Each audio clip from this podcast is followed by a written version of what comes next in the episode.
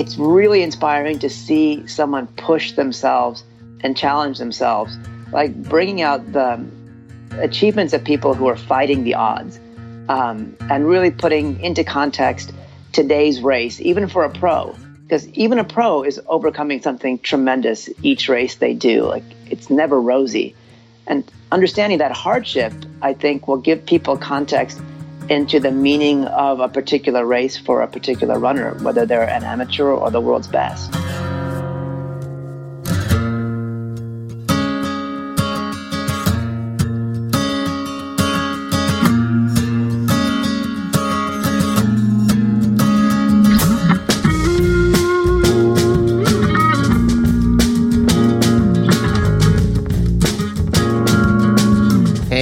Up, everyone? That was Sanjay Rawal. I'm your host, Mario Fraioli, and you are listening to the Morning Shakeout Podcast. Okay, I'm going to start with an honest, if not embarrassing, admission off the top here. I had two guests reschedule interviews at the last minute this past week, leaving me with my tail between my legs as I tried to figure out what I was going to do about it. And I ultimately decided to use this as an opportunity to rerun one of my favorite episodes of the podcast, a conversation that I had in 2018 with Sanjay Rawal. For those of you who aren't familiar with him, Sanjay is a New York City based runner and filmmaker.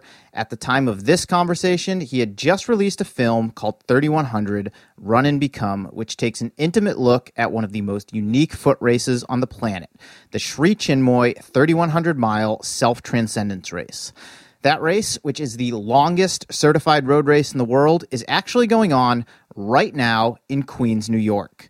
Participants are attempting 3,100 miles in 52 days or less around the same half mile block of concrete in Queens. It's pretty wild, and Sanjay is providing somewhat regular updates on his Instagram stories at Mr. Sanjay R. So be sure to check that out if you want a little peek at what it's all about.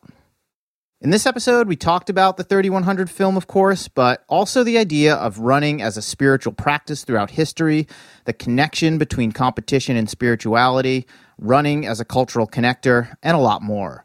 Whether you're a competitive athlete or a recreational runner, a miler or an ultramarathoner, this conversation will change the way that you look at running and the role that it plays in your life. Before we dive in, a big thank you to New Balance for sponsoring this episode of the podcast. I've been putting in a lot of miles in preparation for next month's marathon in Boston, and more than half of them each week have been in the Fresh Foam 1080 V11. This shoe is an absolute workhorse, and it's been my go to trainer for most of my non workout runs in 2021. It's got great cushioning underfoot that's protective but not too soft, providing a responsive ride that I really enjoy and appreciate.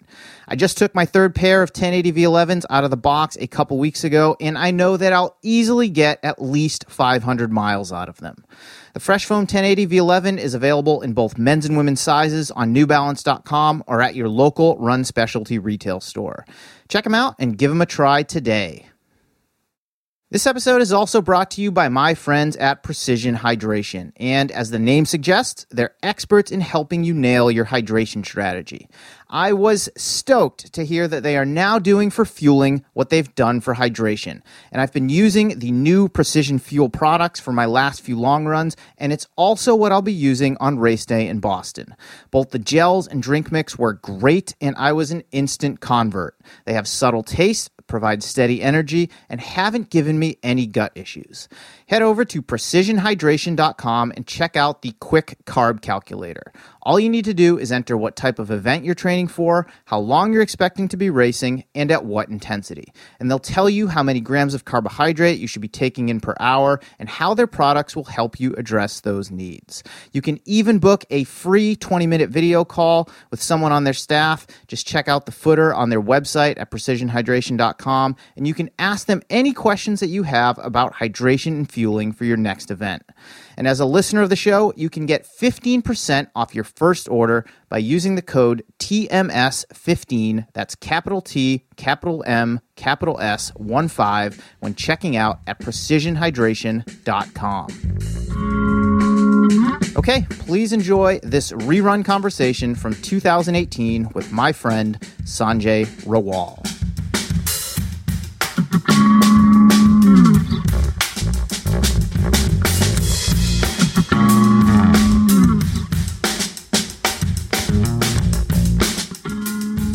Sanjay Rawal. Welcome to the Morning Shakeout podcast. Mario, it's an absolute thrill for me to be on. So, I have a lot of recognizable athletes, coaches, personalities from within the running world on this podcast. And no offense to you, I don't think your name is going to resonate with a lot of my listeners. So, why don't we just start with your background? Who are you and what do you do? First of all, I take offense to that. I, I, I, I cleaned up in high school in the East Bay. Um, so if anybody was in San Leandro High School or any of the kind of affiliated high schools between 1989 and 1992, they'll definitely know my name. That is, yeah, I think that's a huge percentage of this uh, of this podcast listenership. So I take that back. I am very sorry. no, I, am I'm, I'm kidding. You know that right. that, that my, my my my journey is, I think, like a lot of high school runners. Um, you know, I, I, did well. You know, had good mile times, really good 800 and 400 meter times for high school, um, but didn't really see a point to running. Um, I was taught running was competition, and it, it, took me 20 years to to realize that there's a lot more to running than just first, second, and third place. When did that first realization come to you? You know, so I, I grew up in the East Bay and did well in high school. Um, you know, was state ranked, but then I, I, went to Cal, and you know that I, I, was in the same year as Richie Boulet, and he wouldn't he wouldn't know me at all because I was behind him in regional and state races uh, by four or five seconds in the mile, but you know, by the time I kind of saw folks like that, you know, excelling in college, I realized that there was really no place for me. And I, I, I threw myself into academics, moved to New York for grad school, ended up working all around the world on, on human rights projects. Um, at the same time, I was studying with an Indian spiritual teacher, Sri Chinmoy, who was kind of at the heart of the marathon boom in the 70s and 80s. And by the 90s, late 90s, when I moved to New York, a lot of his students were into multi day running races.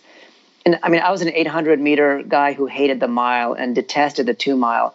Um, the idea of doing, you know, 200, 700, 1,000 mile races just was beyond my comprehension.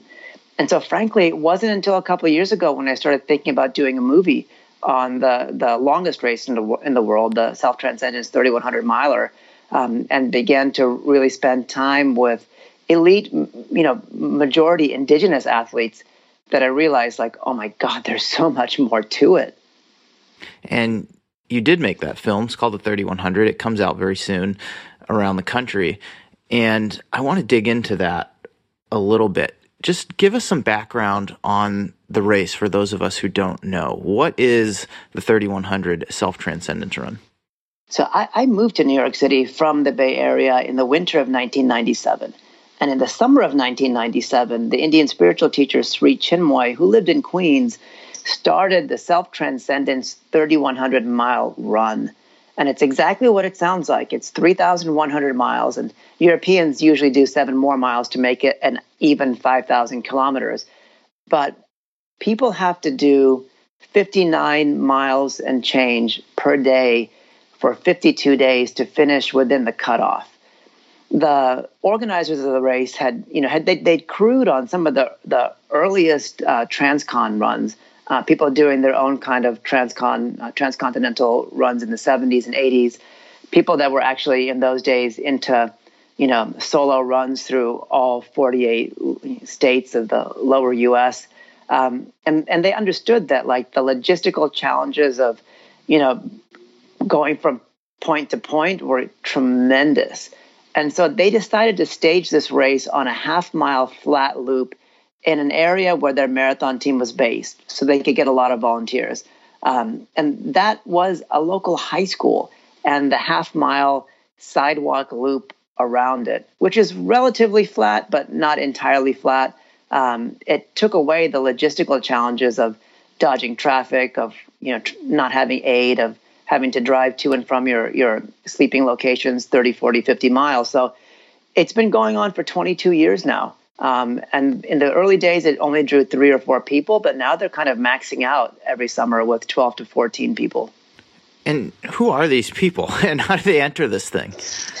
So the, the in, in, the first few years, you had folks that graduated from the multi-day um, circuit. Like, keep in mind, like right in the 70s, marathon running was counterculture, and there wasn't even a, a female Olympic um, ma- marathon event until 1984. In fact, I believe there wasn't even um, a medal event above 3,000 meters for women until 1984. I mean, definitely there wasn't a 10K uh, medal event until 84. Um, and so, you know, you had these these women that had been running in the 70s, and you know, by the time they got to the 80s, you know, they wanted more. Um, and a lot of these folks were, were urban runners, and so they weren't close to the Leadvilles and the Hard Rocks and the Western states. And Fred Lebow, the founder of the, the, the New York City uh, Marathon, he decided to stage a six day race in Flushing Meadow Park. Now, in the late 1800s, there were things called pedestrians, and those were six day races held in Madison Square Gardens, indoors around a quarter mile loop and people would bet on the the on, on who would you know would, would win those races. Um, and so Fred wanted to to revive that like urban multi-day running um, event. And the great Yiannis Kouros came. Um, you know, Yiannis did 188 miles in 24 hours on the road. Um, that's like it's crazy. That's like 720 pace for 24 straight hours, including breaks.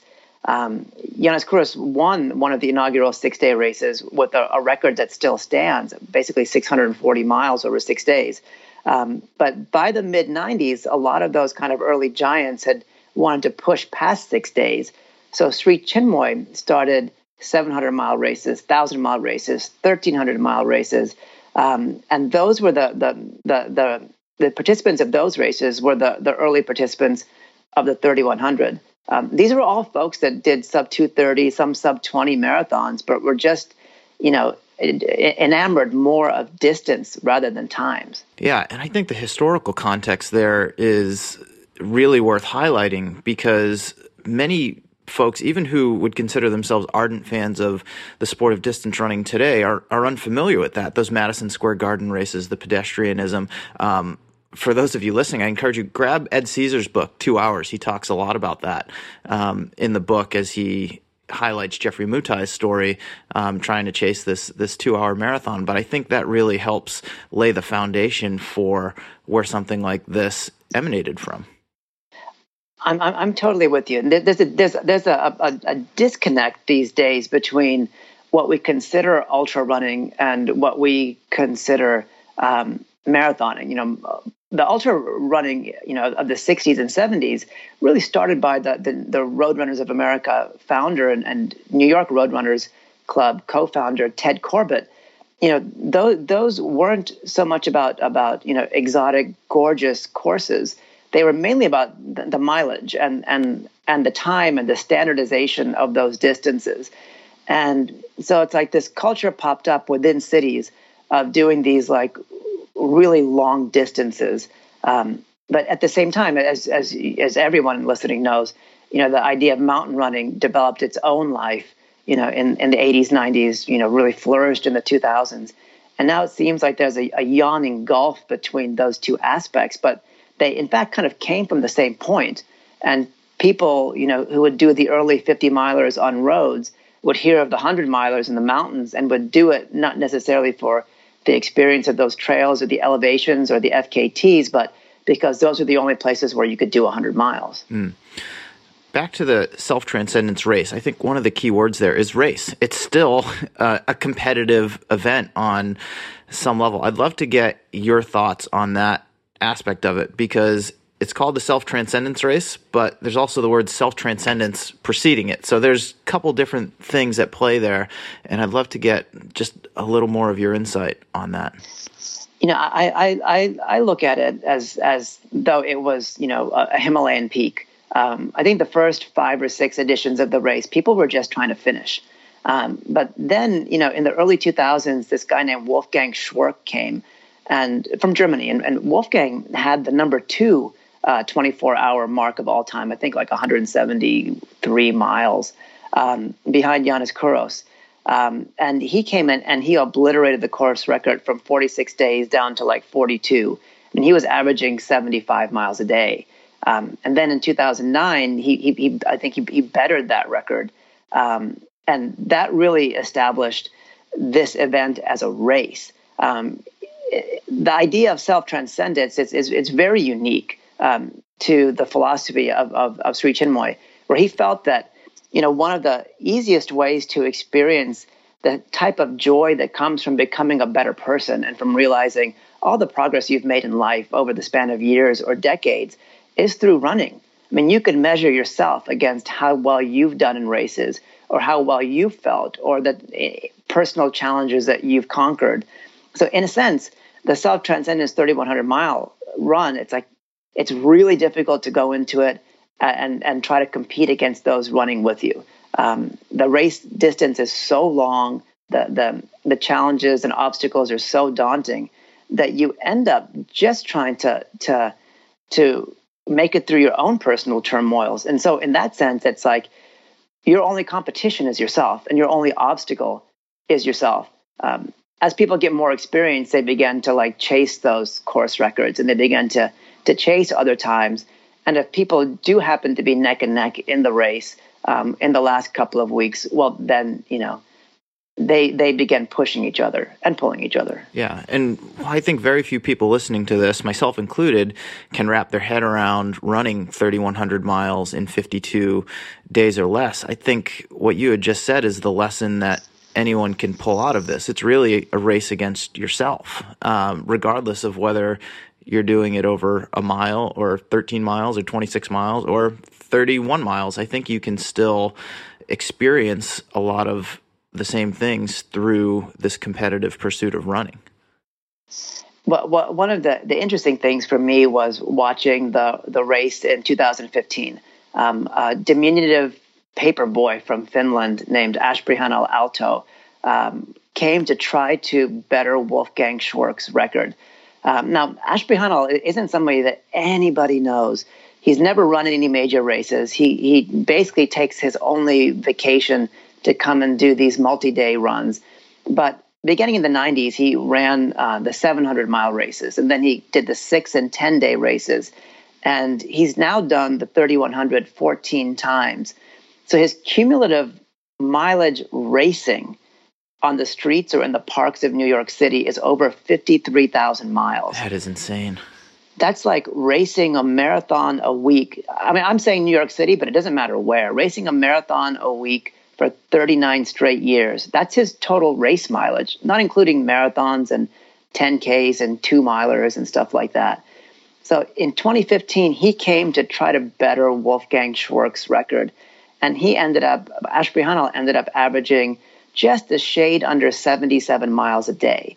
Um, and his pace was clockwork. So, you know, it's a six hour marathon pace. You know, everybody who's had the, the joy of being on your podcast would, you know, run two, two and a half, you know, sometimes pretty, cl- pretty much close to three marathons in that span. But he was doing six hour marathons three times a day for 40 straight days. It was, it was clockwork. Yeah, it's pretty remarkable when you think about it, just the resilience and the determination required to keep yourself going for that long. And it it, it takes a, a weird amount of speed. You know, like the, mm-hmm. the, the folks that had set the records before, they were all sub 230 marathoners. And, you know, you ask how does a 230, 220, 218 marathon translate into a 3100? Well, it's the difference between averaging 59 miles a day and averaging 75 miles a day and finishing 10 days or two weeks almost sooner than anybody else. Yeah, I think that's a really interesting way to look at it. So, your film, 3100, covers the 2016 edition of this race, if I'm not mistaken. Take me back a little bit further to when you decided I have to make a documentary about this and share the story of this incredible event. So I, I've been inspired by, you know, obviously many, if not dozens of the people that are on your podcast. Um, and knowing that like I, I couldn't touch those outer achievements, you know, I, I began to kind of think about like what is the, the inner experience of running. And, you know, watching Ashprihanal, you know, having done then 13 times 3100, this is the end of 2015, and, and realizing that like, you know, nobody could do that based on their own mental power or you know estrangement from their from from their own minds. Like you couldn't be crazy enough to do it. You couldn't be determined enough to do it. You, you had to feel like you were getting a transformative experience out of it. Um, and and it kind of struck me that that these folks were coming back over and over and over as though they were coming to a pilgrimage um, rather than than than racing. Um, I, I, had a friend who introduced me to a young man, a, a Navajo gentleman named Dustin Martin, who runs an organization called Wings of America, uh, supported by a lot of philanthropists and, and Nike um, to revitalize the Native American uh, spiritual and cultural traditions of running. Keep in mind, like Native Americans didn't actually have horses until the late 1600s. So for tens of thousands of years, they traveled the country on foot. And naturally, you know, you'd want to get to some places faster than than others, and you'd want people to pass messages. So they developed, you know, a really deep tradition of running, and it wasn't so much a, a job, but a, a, a, way to connect in with their own cosmology, with their ancestors, with Mother Nature, with the divine. And so I, I went to, to to meet Dustin of Wings of America, and he introduced me to the race director of the Canyon de Chelly Ultra, uh, one of those kind of elusive, exotic ultra marathons that have a, a, a very, very small number of, of participants allowed but it, it takes place in one of the Navajo sacred canyons in the eastern part of the reservation in Arizona. Shaun himself is a champion ultramarathoner. I mean, he's won Desert Rat. He's you know won a number of other stage races. Won you know some like the North Face 50 miler. Um, and when I met him, Shaun distilled the Navajo running philosophy for me. He said, you know, when you run, you're praying. Your feet are praying to Mother Earth. You're you're praying for the the, the, the strength, you're praying to the holy people, and, and you're breathing in Father Sky. And then he continued, he said, running as a teacher, it doesn't just teach you how to overcome hardships in life, it teaches you who you are. And lastly, he said, running is a celebration of life. You run together, you run for a purpose, you run for your people. And when I heard that, I realized, you know, there is a there's an extremely deep tradition to running um, that people who are doing ultras or marathons or any races um, that are obviously above sprints, you know, they're, they're, tapping into genetically, but we might not be tapping into it, you know, culturally. And I, I, I would doubt that you know many people are consciously tapping into it, you know, in a in a historically spiritual way. We might have spiritual experiences, but you know, we don't go out on every single run um, understanding that each time, each mile we do is making us a better person. Yeah, I, and so, and I love that perspective. I think there's something really special about that. That when we think about it, regardless of how we got into the sport or the activity of running, that we can we can all relate to. I, I, I, totally agree, and and you know my own very very limited experience with with competition. You know, I had a couple of those moments where I felt so connected to something deeper in me than just my lungs and my heart.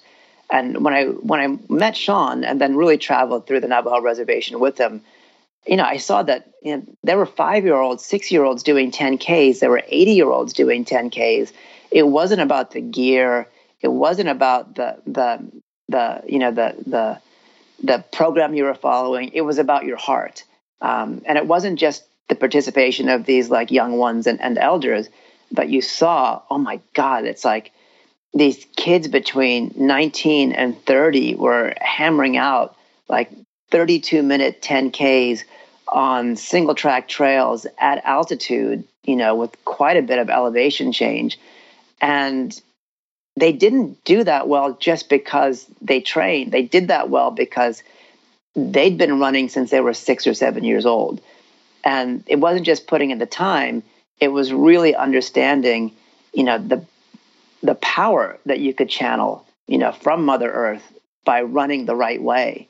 And it just it totally blew my mind. And that's what I knew we had a film. Yeah, and and that was one of the most fascinating elements of the film for me is how you wove that in along with the stories of the monks on Mount I think it's Mount Hiei in Japan and then you know you film the persistence hunters in like Botswana I think it was and and just you know their relationship with running all around you know the the main story which is this 3100 mile you know self transcendent race. How did all those pieces come together for you from a storytelling perspective? And how did you weave it all around this you know this narrative uh, of the 3100 mile race? Many of us have, have, have read born to run and that is obviously fascinating. It talked about the tarahumara it talked about the kalahari bushmen but the, the, i think the part that maybe wasn't as, as, as clear to, to everyone as it, as it could have been possibly um, was the Tarahumara and southwestern Native Americans, they're not great runners because they eat chia seeds and because they run barefoot. Um, these folks are great runners because running is their life. Running is the way they connect to what they perceive as the divine or God. And so, you know, I, I knew there were other cultures around there, around the world that that still did that, and with the understanding that I believe that we all did that um, before you know humans became agriculturalists ten thousand years ago, and you know we might have actually done that a lot you know more recently, um, but it wasn't something that we, we we tracked historically. So you know on on paper I, I knew that there were just three or four different cultures that I could get access to. Um, I wanted to show you know literally show on film uh, a persistence hunt. And the, the, the, sad truth of it is that the oldest tribe um, on earth are the Kalahari Bushmen in Botswana. And about 20 years ago, the, the government there, the African government, you know, resettled them from their land into these horrifically small, basically concentration camps, or effectively like American Indian reservations, um, ba- to get access to the copper that lay within their ancestral homeland. But the Kalahari Bushmen, you know, their lifestyle kind of gives us clues as to how powerful of a force running was in our life and how powerful we were as runners. Mean, people know on the savannah we had no evolutionary advantage. Um, you know, we were we were trying to catch the same game as lions and, and leopards. I mean, forget about it. But we were on two feet, and that meant that each time we took a, a step, we didn't have to breathe in or breathe out the way quadrupeds have to. We might not have been brilliant. We didn't have tools way back then, but we could carry water in skins. And so, based on knowledge of tracking, based on knowledge of geography, the Bushmen then and now go on these long hunts where they chase these gigantic, you know, anaerobic machines, these these elk and these antelope.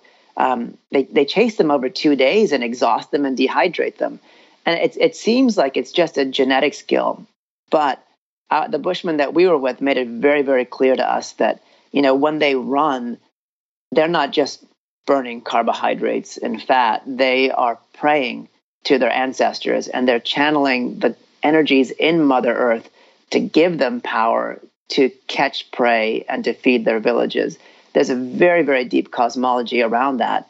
And I'd, I'd read about it in, in, you know, there's old, old books of anthropologists that talk about it, but I wanted to show it. Um, and so we took a trip out there. We sneaked into the country. We met up with a couple of Bushmen that really, you know, wanted to undertake the great risk to show the world that they still hunt and that their identities are not tied into the government's um, stripping of their rights. And you did show that in the film. I remember there was one part where you went out with the you know, with the truck and they kind of tried to sneak past all the government officials that were out there to, you know, to show the young kids like how they do this and how they've been doing this for, you know, for centuries almost as a history lesson of sort. And i think as a reminder of of their roots and for them to sustain their culture it's important that they're able to continue doing this despite the legal challenges of doing so. And and similarly i, I think we, we'd all kind of heard, you know, sentences or read paragraphs about the these elusive Buddhist monks in Japan that did a marathon a day for thousands of days, and they they were kind of referred to as as the marathon monks.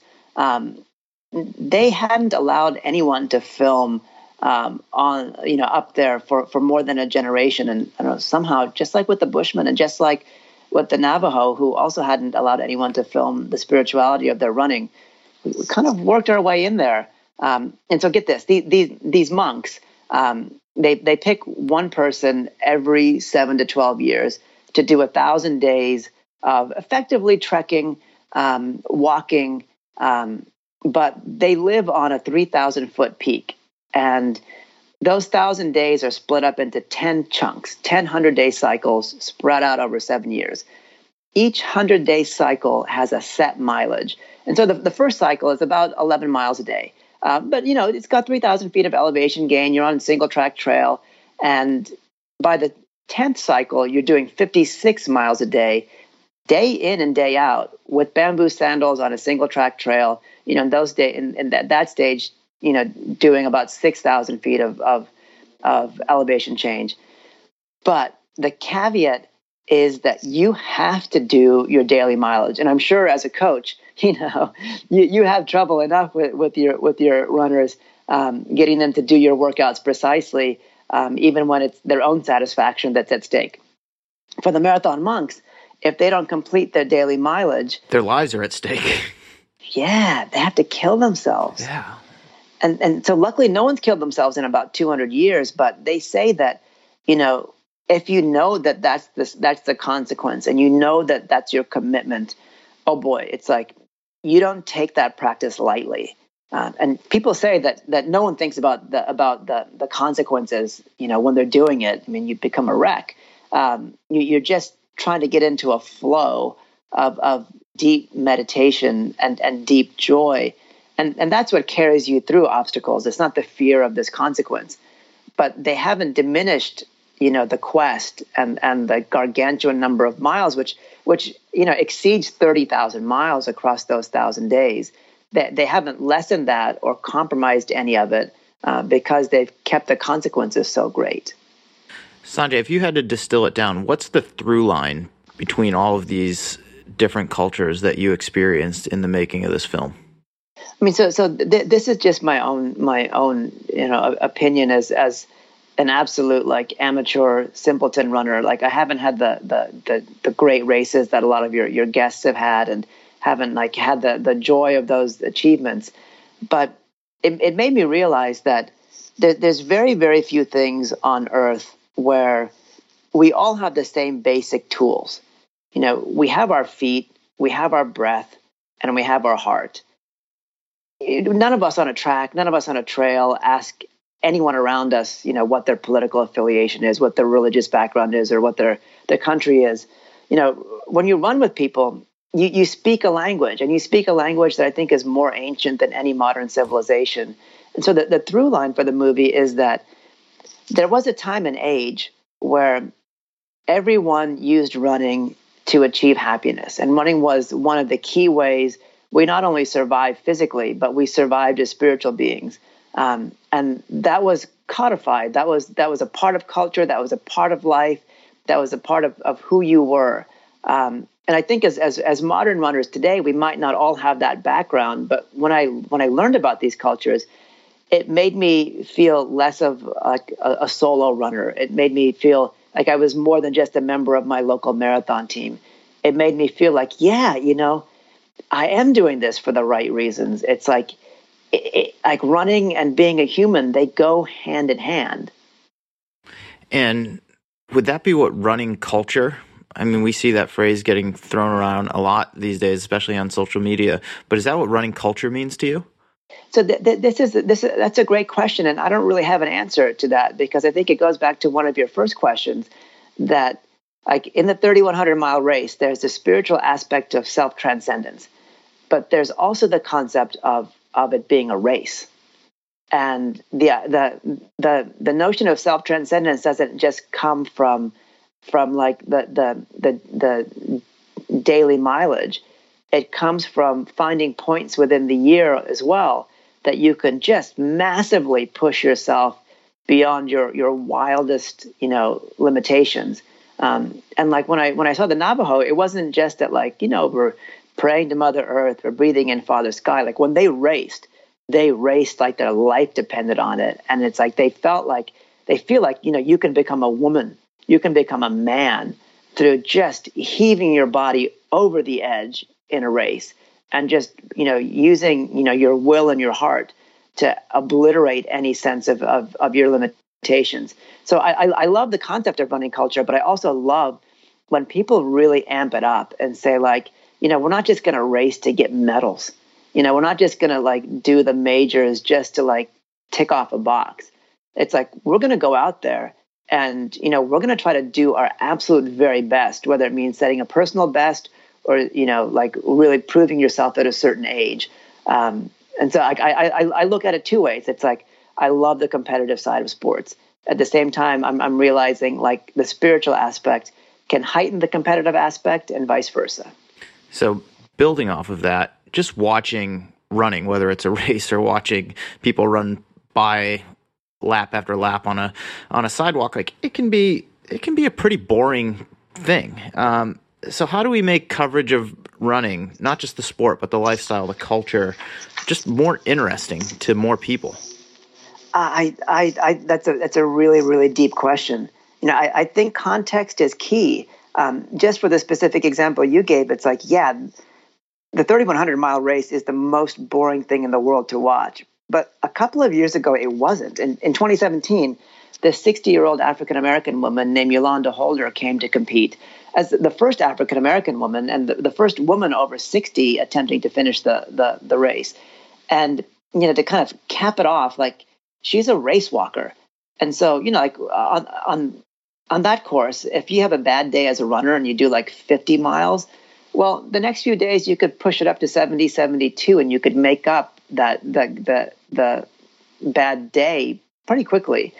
But if you're a race walker and you have a bad day, you can't really walk that much faster.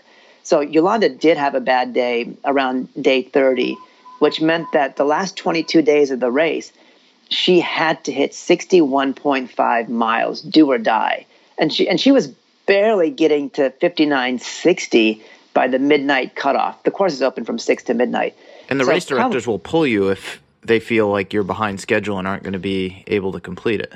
That's correct. Mm. And, and so for the last 22 days, a crowd would spontaneously gather from about 10, 15, 10 30 p.m. until midnight.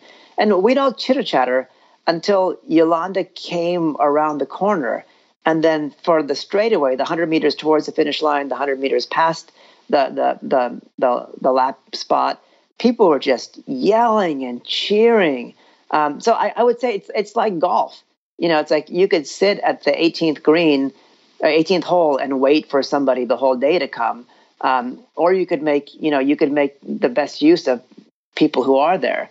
Um, so in the 3100 mile race, it's like it's really inspiring to see someone push themselves and challenge themselves. And that's why, like as as a storyteller, and and as both of us as storytellers, like bringing out the achievements of people who are fighting the odds um, and really putting into context today's race, even for a pro, because even a pro is overcoming something tremendous each race they do. Like it's never rosy.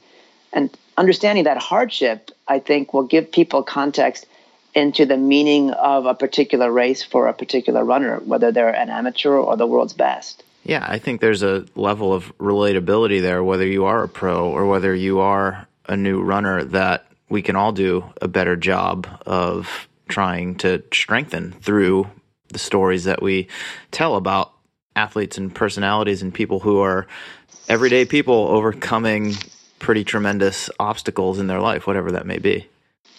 Well, one of the interesting experiences of taking the, the film around is, you know, there's there's obviously you know runners like like Tim Olson um, who are you know very very forward in the the power that their own kind of meditative life and spiritual life brings to their running. Um, and one would think that the only fans of a movie about ultra long distance running could be people like him, you know, that that do 50s and 100 milers like drinking water. Um, but you know, in, in Portland, we had we had a chance to to do a panel with um, 2016 800 meter finalist, um, Olympic finalist Kate Grace, and you know, I, I, I asked Kate. You know, I said, you know, I'm I'm revealing one of her secrets, so sorry, Kate. Um, I said, you know, in the 800 meters, like, how do you like overcome your fear? Like in that kind of race, you can't make a mistake. And she said, you know, I'm not spiritual, um, but I, I, I do visualize she said, you know, when I visualize, I, I imagine, you know, that there's a little light in my heart. And, you know, as the race goes on, that light gets bigger and bigger and bigger until it's the size of the sun and then it bursts. It's pretty remarkable. I know. And I, I, I would imagine. For a two minute race. I know. And I would imagine that more runners than not, like who don't consider themselves quote unquote spiritual, just through the fact that they're running and that running is inherently a spiritual activity are have developed some pretty unique like inner tools to channel their channel their willpower channel their concentration or channel something much much deeper like kate alluded to i think it's those types of stories that that uh, would, would I, I think add a lot to you know hashtag running culture. Yeah. In your case, how did the film change you? I, I think on one level the film is still changing me. It was it was an absolute honor, you know, to spend time with the cultures we did from the Navajo to the Bushmen to the monks in Japan, and then you know through the the film tour, getting to meet a lot of my my heroes and people that I admire. You know, from you to Kate to Tim Olson, Cat Bradley, Keely Henninger. The list goes on. Um, and I'm I'm I'm I'm realizing that it's like I'm 44 almost now, and I still feel like you know some of my best times are still in me. Um, but I, I, know that's not going to be there for that much longer. And the question that I have as a masters runner is like, you know, how much longer can I keep doing this? You know, and and what what can I get out of running that I haven't got before? And I go back to what Shaun Martin says in our movie that you know, running is a prayer. You know, you don't just go out in the morning to like, you know, show off your your your workouts on Strava. You know, you you don't you know put your iPod headphones in your ears and go out and just jam. It's like your morning run is the way you connect to who you are. And once I started looking at running that way, you know, the idea of like a morning shakeout, you know, became a lot. It became I was a lot more cheerful and a lot more enthusiastic. Your perspective so I, changes. Yeah, so I understand that part now. Um, the idea of running as a teacher, you know, I'm, I'm beginning to like. Um, Dustin Martin of Wings of America, he, he tells people who are experiencing deep, deep trauma, uh, even if they aren't runners, he says, like, before you make a decision, you know, when it comes to your own health or someone else's health, go for a walk, you know, go for a run, breathe in, like, connect to the sky, connect to the stars the way we always have. I'm still kind of learning what that means.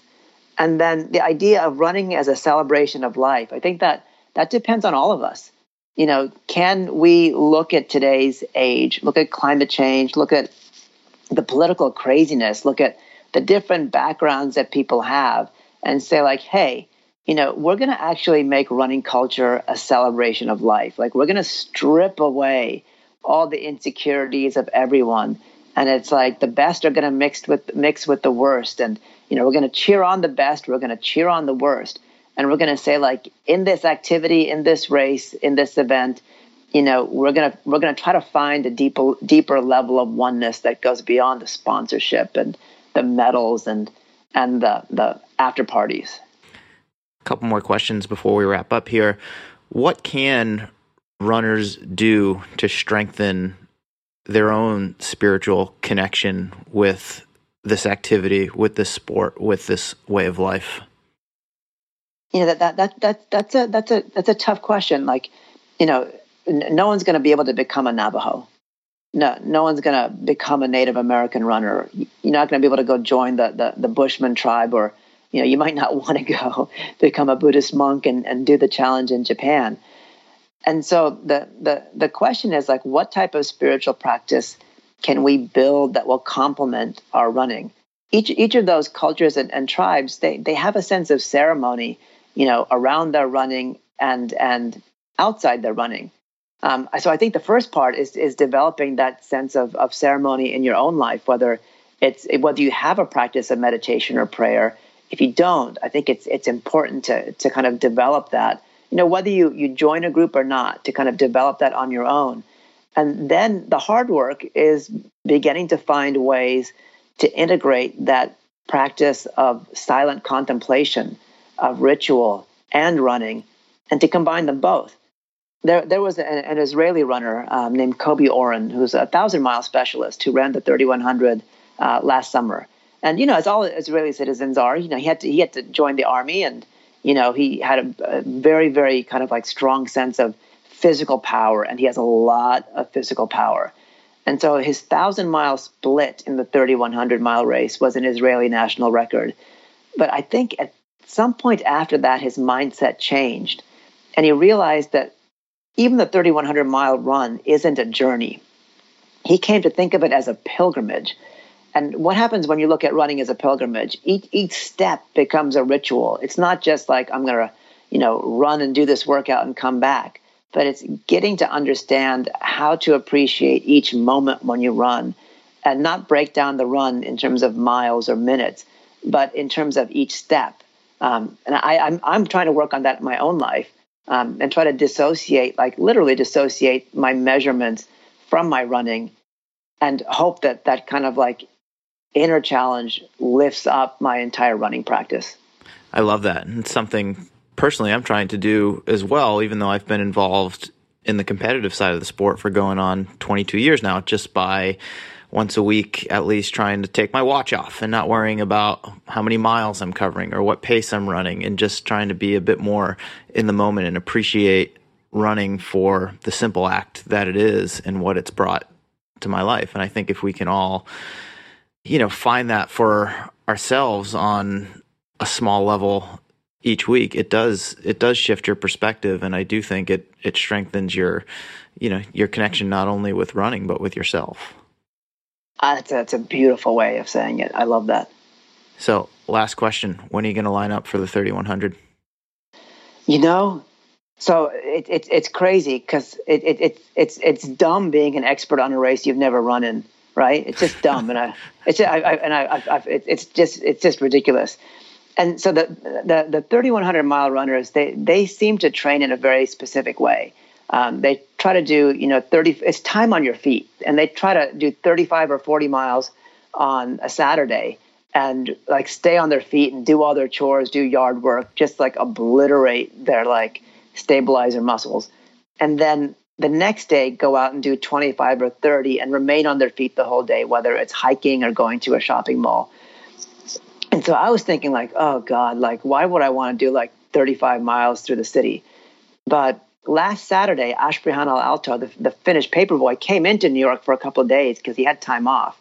And we wanted to do a spontaneous run, you know, in honor of, of the, the father of modern distance running, Ted Corbitt, who lived in the Bronx in the 50s and 60s and would run 10 miles each way to work in Manhattan. And on weekends, would just do these spontaneous jaunts through the city, you know, for 30, 40, or 50 miles each day logging 200 to 300 miles of training each week. I mean, granted, he was in the Olympics in 1952. So Ashprihanal and I met up with Knox Robinson of Black Roses, some members of like the urban running culture in the Bronx and the the We Run Uptown crew, and did a spontaneous 33 miler starting in the Bronx and ending up at the 3100 mile course. And um, a guy named Brendan Leonard, who's a, an ultra runner and a journalist, and his friend, a photographer, Forrest Woodward, just pinged me and said, Hey, this Friday we're going to be in town, and do you want to do a five borough pizza run, 35 to 40 miles? And then my birthday is October 30th, and I, I, I want to start the tradition of running my age on my birthday. And so, just weirdly enough, like I've got these three 35, 40 mile runs, you know, law, you know, scheduled for these few weeks. And I'm like, I'm training for the 3100 without wanting to. So I, I'd, I'd, like to do it either next summer or the summer after. That's a long way to say something simple. the pieces are seem to be falling into place anyway. You know, like that run is all about the calories. They got to take in 10 to 12,000 calories a day. And so I, I, think that like running from pizza shop to pizza shop is, is an essential part of that training. Or, or donut shop to donut shop, or however you want to string it all together. Exactly. Um, Sanjay, this was very different from a lot of the other conversations I've had, but also one of the most enjoyable. I could talk about the competitive side of the sport all day, and we touched on a unique element of that here, but I also love exploring the spiritual side of things. So I appreciate your perspective, and I encourage everyone listening to this to check out your film. I mean, in the galaxy of stars that you have on, it's an absolute, absolute honor for me to spend some time with you.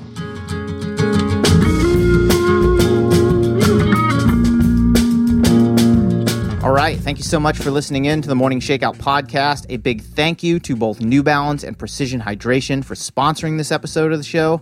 The Fresh Foam 1080 V11 from New Balance is an absolute workhorse, and it's been my go to trainer for most of my non workout runs in 2021. It's got great cushioning underfoot that's protective but not too soft, providing a responsive ride that I really enjoy and appreciate. Check it out at newbalance.com and consider adding a pair to your rotation today. The folks at Precision Hydration are experts in helping you nail and customize your nutrition and hydration strategy for training and racing. I've been a devotee to their products for the past four years, and my last few marathons wouldn't have gone as well without them. Go to precisionhydration.com and take their free online sweat test, or use the carb calculator to get a personalized hydration or nutrition strategy to test in training. And as a listener of the show, you can get 15% off your first order by using the code TMS15. That's capital T, capital M, capital S, 1 5 when checking out. You can even book a free 20 minute video call with them to ask any questions you have about hydration and fueling for your next event. Couple more things before we wrap up. I'd like to give a shout out, as always, to my longtime producer, John Summerford, who makes every episode of the podcast sound clear and amazing. Also, thank you to Jeffrey Stern for running the AM Shakeout social media accounts, and Chris Douglas for handling sponsorship sales. Last thing, if you are digging this podcast, I think you will love my newsletter. It's also called The Morning Shakeout, and you can subscribe to it at themorningshakeout.com slash subscribe. Every Tuesday morning, you'll get my take on what's happening in the world of running, along with a collection of things that I've been thinking about, reading, and listening to. It's a quick read, five ten minutes tops, but it will give you plenty to think about throughout the rest of the week. Again, you can sign up to receive it at themorningshakeout.com slash subscribe. Okay, that's it. I'm Mario Fraioli, and this has been another episode of the Morning Shakeout Podcast.